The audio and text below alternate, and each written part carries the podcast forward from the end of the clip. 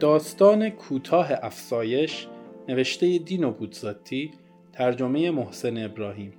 جوانی باتیستلا وقتی که فهمید بوسی همکار جوان و تازه واردش 20 هزار لیر بیشتر از او در ماه می‌گیرد دچار خشم شدیدی شد و جرأت کاری را پیدا کرد که در شرایط معمول دیوانگی به نظرش می رسید تقاضای ملاقات با مدیر کل و گفتن ماجرایش به او. این هم از او که در دفتر کار باشکوهی که رئیس در انتهایش نشسته است حضور مییابد. خواهش می‌کنم خواهش می‌کنم بفرمایید. معذرت می‌خوام جناب رئیس. آخه معذرت می‌خواین؟ با من از معذرت خواستن حرف نزنید. این حرفا چیه؟ باتیستلا جون. این منم که واسه اومدنتون باید تشکر کنم. شما؟ بله من. و خوشحالم. خیلی خوشحالم از اینکه بالاخره دوباره میبینمتون. اما شما رو به خدا نفرمایید. خب آدمایی که عزیزترن آدمایی که بیشتر قابل اعتمادن تازه اونایی که از همه بیشتر مورد قفلت قرار می‌گیرن. متاسفانه این قانون بیرحم زندگیه. اینطور نیست؟ بفرمایین بفرمایین با تیستلا جون چند وقته که با خیال راحت دو کلمه با هم حرف نزدیم. هفته ها هفته ها چیه؟ ماها؟ چندین ماه؟ حتی اگه چند سال هم باشه تعجب نمی‌کنم. دقیقا دو سال و نیم پیش. دو سال و نیم؟ ولی شما باتیستلا جون باور می‌کنین دو سال و نیمه که هر شب می‌دونین همون موقعی که آدم وجدانش به کار میفته به شما فکر می‌کنم.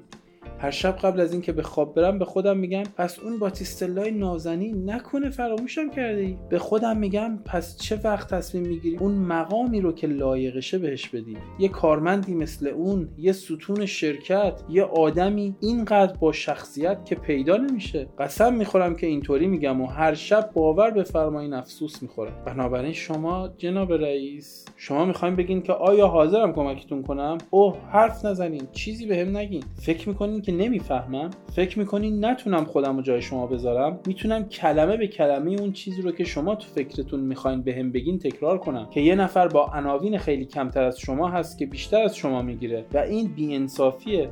و شما دیگه طاقتتون تاق شده. و از این حرفا مگه اینجور نیست؟ بله بله واقعا. و شما باتیستلا جون شما دلگیر شدین درسته؟ چه کسی نمیشه؟ نه من سرزنشتون نمی‌کنم. بی انصافی سربزیر و آرومترین مخلوقات رو تبدیل به پلنگ می‌کنه مگه نه؟ خب کلا می‌بینین؟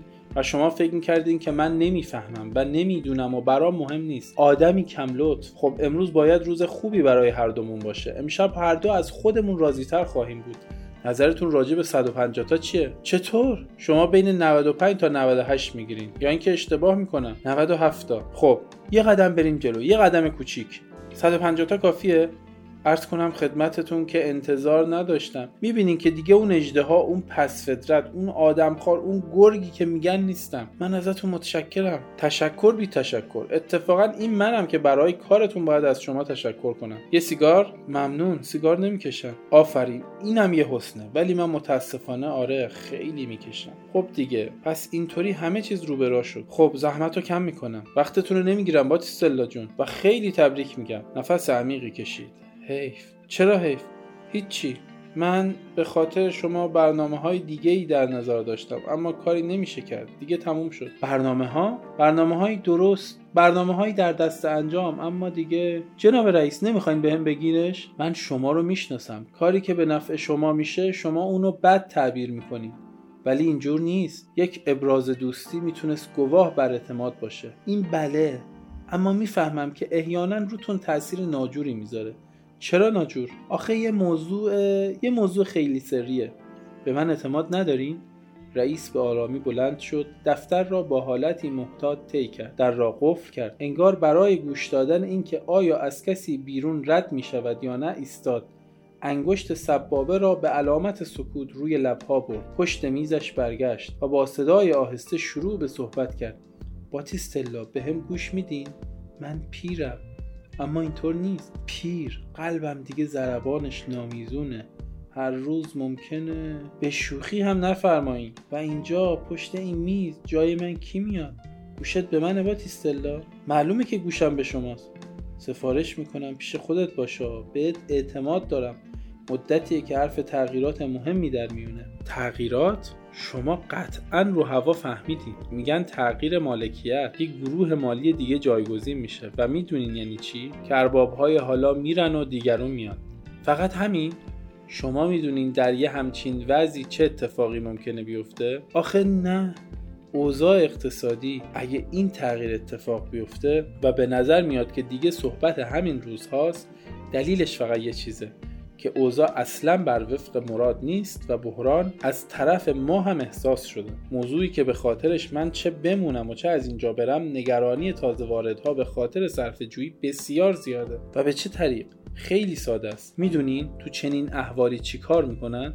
نمی‌دونم. جمع جور کردن. کلمه قشنگیه؟ جمع جور کردن می‌دونین یعنی چی؟ یعنی خود را از بار اضافی خلاص کردن. این راه حل مبتکرانه. یک گزینش یک قربال. های زیادی در نظره. حتی برای این جانب کسی که مزایای زیادی داره. بفرما کم می‌کنن کم می‌کنن و کی نجات پیدا می‌کنه؟ مثل همه موارد. ماهی های کوچیکن که نجات پیدا می‌کنن. و بعدش و بعدش می‌خواین که تصور دیدن عنصر تصفیه شده ای مثل شما خوشحالم کنه. در یه همچین وضعی اگر ذره وجدان داشته باشم وظیفمه که نه تنها هوشیارتون کنم باتیستلا جون؟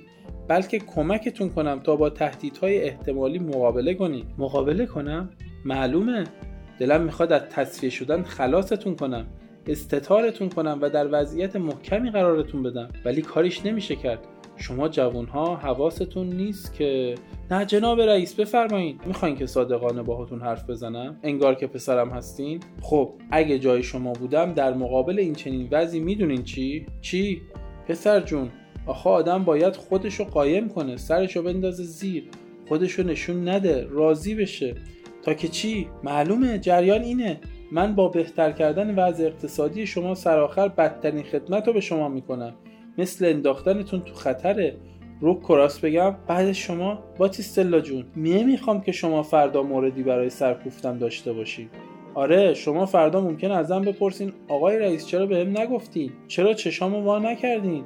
عزیزم حالا زمان تنگه. مدیرها رو عوض کنن یا عوض نکنن من یه روز خودم رو ناچار می‌بینم که اقدامات قهرمانانه رو انجام بدم. پس چرا شما بهاشو بپردازین؟ اما من خوب نمی‌فهمم. شما به اضافه حقوق اشاره می‌کنین؟ شما میگین که بهتر صبر کنم نه صبر بی صبر. پیش دستی کنین. وقتی که دشمن شلیک می‌کنه سربازها چیکار می‌کنن؟ سرشونو میدزدن.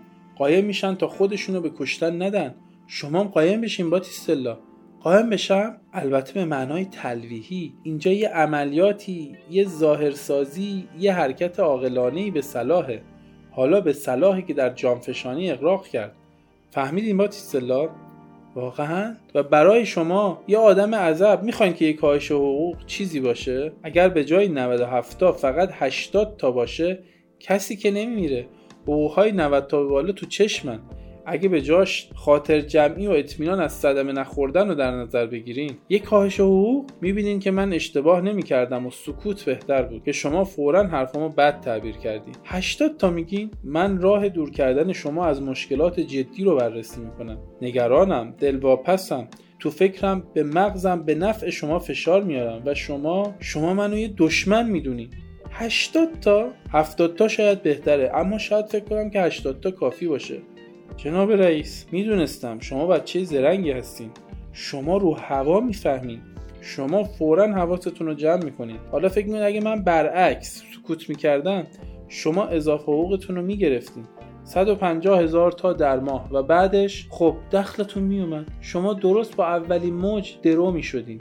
خدا رو شکر خدا رو شکر. کسی هست که دوستتون داره. شما کاملا فکر می‌کنید که اضافه حقوق ذره شک ندارم پسرم. برای شما یه تناب دار بود. خب جناب رئیس ازتون تشکر می‌کنم. شما منو از یه مصیبت حسابی نجات دادین. بی خیال تشکر. حالا بری خوشحال بری با خیال راحت برگردین سر کارتون. خب باتیسلا جون قصه من فقط اینه که کار دیگه ای نمی‌تونم براتون بکنم. به جون شما قسم که این تنها ناراحتیمه. برای ارتباط با ما ID صوفی underline کاپل را در اینستاگرام جستجو کنید.